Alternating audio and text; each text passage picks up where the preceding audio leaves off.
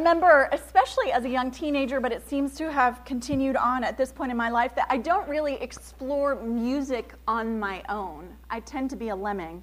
Um, and as a young teenager, it meant that I was always interested in whatever my older brother and sister were listening to. So, around the time when my brother first came back from college, they had entered a classic rock phase. Seems like this phase has now lingered on for several decades in the wings of all of our lives. But we started then and there when my brother came back from college. We'd just been given a full surround sound stereo system in the early 90s, which gave a house full of teenagers the ability to truly rock out. So during this time, we found out that our great grandfather was very ill, likely close to death there in his mid 90s.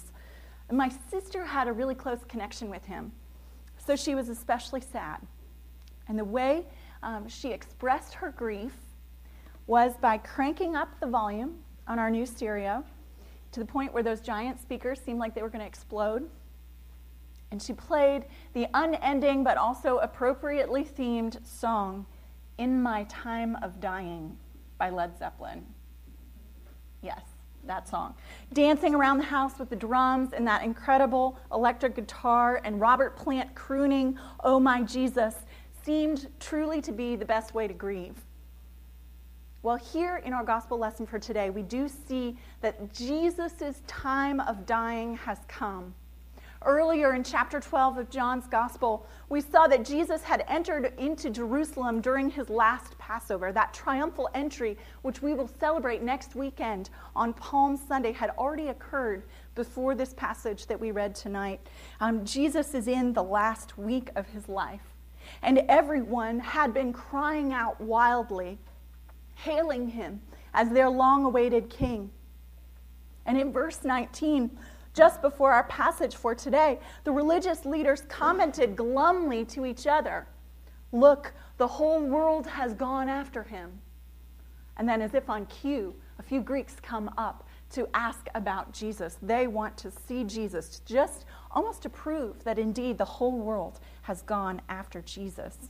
And so at this point in his ministry, Jesus knows that his public presence is over. His earthly ministry has been fulfilled, and the purpose for his coming to earth, the purpose for his being born as a little baby in Bethlehem, is about to be fulfilled. Upon the approach of these Gentiles, Jesus says, The hour has come for the Son of Man to be glorified. And this saying of his doesn't make sense until we understand how this gospel writer uses a couple of the terms in that saying. He uses two terms technically. First, the hour in John's gospel consistently refers to the hour of Jesus' death, that hour that is so connected with his popularity with the people. Uh, we saw at the beginning of his ministry in Cana in chapter 2, Jesus tells his mother, No, go away, my hour has not yet come. And then he goes on to do an incredible miracle. But he means the hour of his public popularity and then his death. Um, later, during another feast in Jerusalem, Jesus claims to be sent from God Almighty, and the religious authorities try to arrest him on the spot. But John tells us that no one laid a hand on him because his hour had not yet come. Indeed, Jesus doesn't just slip out of their grasp in chapter 7, but he does it again in chapter 8 and in chapter 10. It's as though God himself is protecting Jesus from the final hour of his death until the right time has come, the kairos time. God is all about the timing. And that way, when Jesus' death comes, it's no accident. It's no mistake. It is within the sovereignty of God God is still in control, even though his son is there crucified, dying on a cross. Well, second, in addition to the strange use of the hour to refer to the right timing of Jesus' death, John also understands this death of Jesus in light of glory and exaltation. Jesus said, The hour has come for the Son of Man to be glorified. The gospel writer understands Jesus as having glory from above, glory from heaven.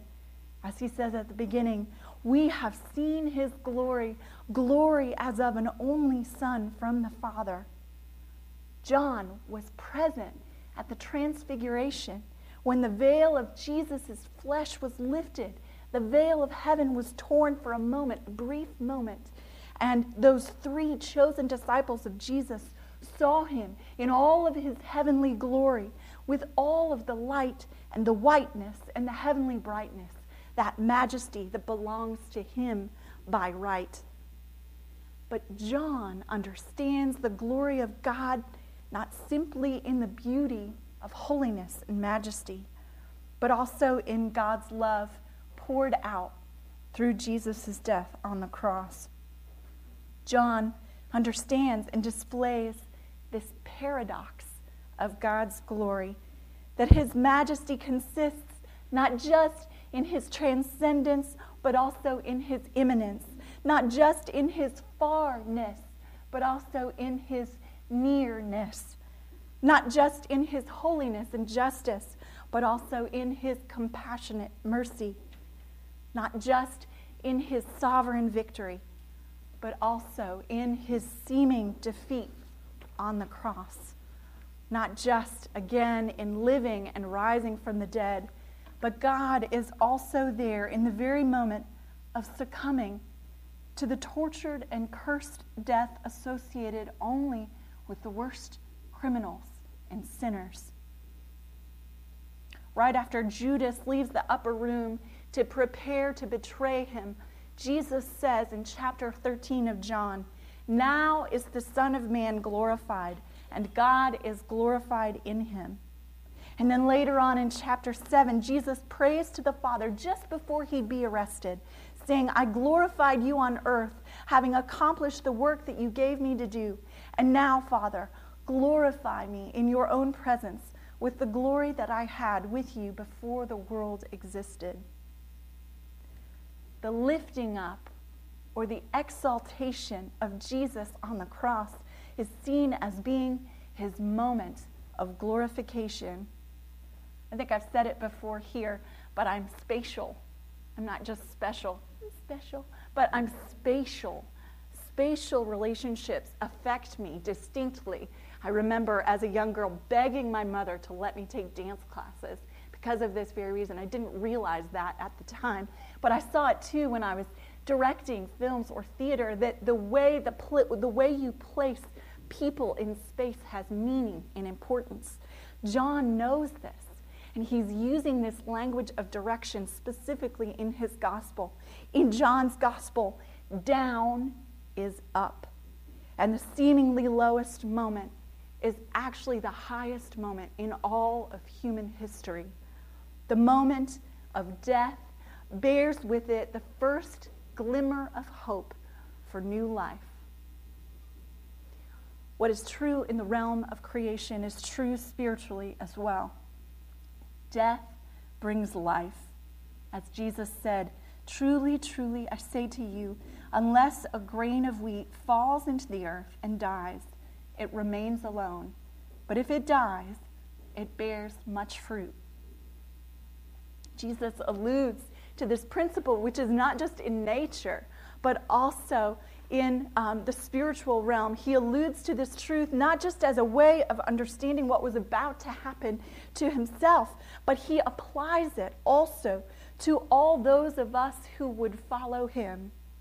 We know this to be true, not just in our ultimate time of dying, but also in the little deaths all along the road of life that we happen to encounter.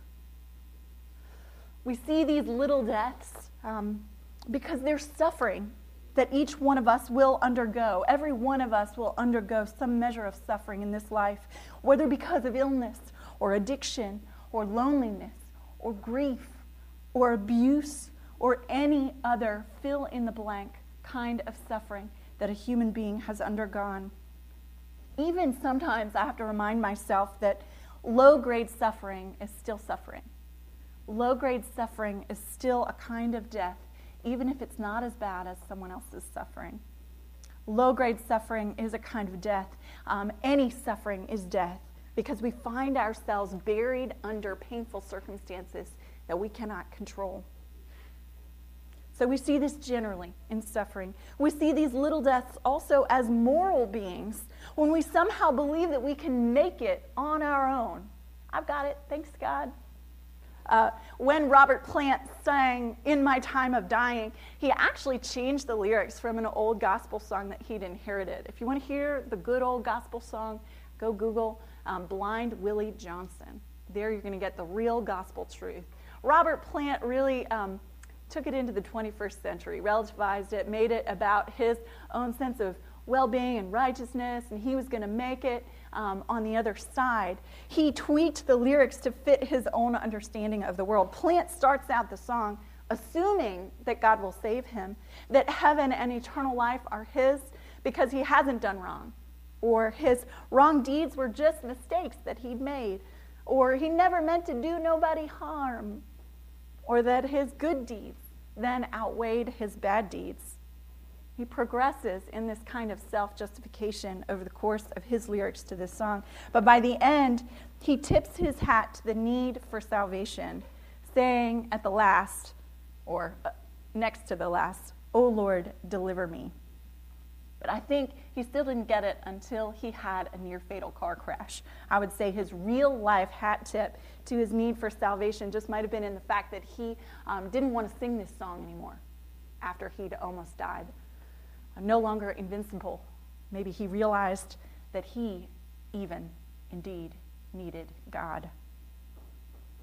Well, life kills our pride, doesn't it? Our moral failures and the unrelenting demands of the law break through to us, burying any sense of our own self sufficiency. But this death, this moral death, is the first step towards life. Finally, we see it generally, we see it morally. We see also this little death as we seek to walk out our life as a Christian. Because as Christians, we strive, don't we, to follow the example of Jesus Christ. And striving to follow in his footsteps usually requires self denial and sacrifice. In the other Gospels, we hear Jesus proclaim to his disciples If anyone would come after me, let him deny himself and take up his cross and follow me. This is just plain old hard. This is not good news because it's too much for us. But there, it is good news. It's the beginning of the good news because it is too much for us. We hear that same difficulty when we hear him say in our passage from tonight Whoever loves his life loses it, and whoever hates his life in this world will keep it for eternal life. If anyone serves me, he must follow me well, I don't know about you, but I really like my life in this world. I mean, there are some things I would fix if I were in control, but I don't really want to lose my life as it is now. But as a Christian, we are called to take up our cross and follow Jesus. And that is a death in and of itself. Um, so, in that death for us, where is the life in these little deaths? All three of these First, in the suffering, then in the judgment, we try to make it on our own. And third, on the other side of the cross, when we think that we can carry our own cross without relying on Jesus' cross. Well, there is hope for us as we experience this pain and this death, and we can take courage from what Martin Luther wrote. So simple and so true. It is the nature of God that He makes something out of nothing. Thus, God accepts no one except the abandoned, makes no one healthy except the sick, gives no one sight except the blind, brings no one to life except the dead. As we're dead, as we have nothing to offer, there we can receive, ready to receive that life that comes from God alone. In our time of dying, we can die easy because our sure and certain hope in the midst of suffering comes from the words of Jesus that by his death on the cross, the ruler of this world, Satan, is judged and thrown out. All evil is condemned because of the evil done to Jesus. In our time of dying, we can die easy, Not because we left some traces of good or because our good deeds outweigh our bad or because we never meant nobody no harm, but because the Lord graciously delivers us from judgment for all that we've ever done wrong by the mercy extended to us at the cross. In our time of dying, we can die easy, even though it's not easy to deny ourselves and take up our cross and follow Him. Because the example of love that we look up to is also the means for transforming us and carrying us through our own little deaths in this life. We are forgiven by virtue of his cross and we're free. He begins to write his new covenant on our hearts. He makes a new covenant with us and transforms us from the inside out by the power of his Holy Spirit. God miraculously causes us to obey, to not deny ourselves despite ourselves. And this is his work and not ours.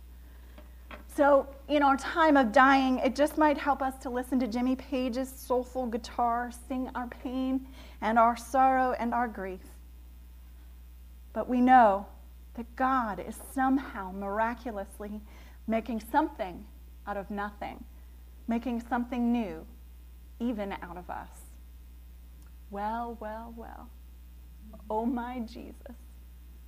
Amen.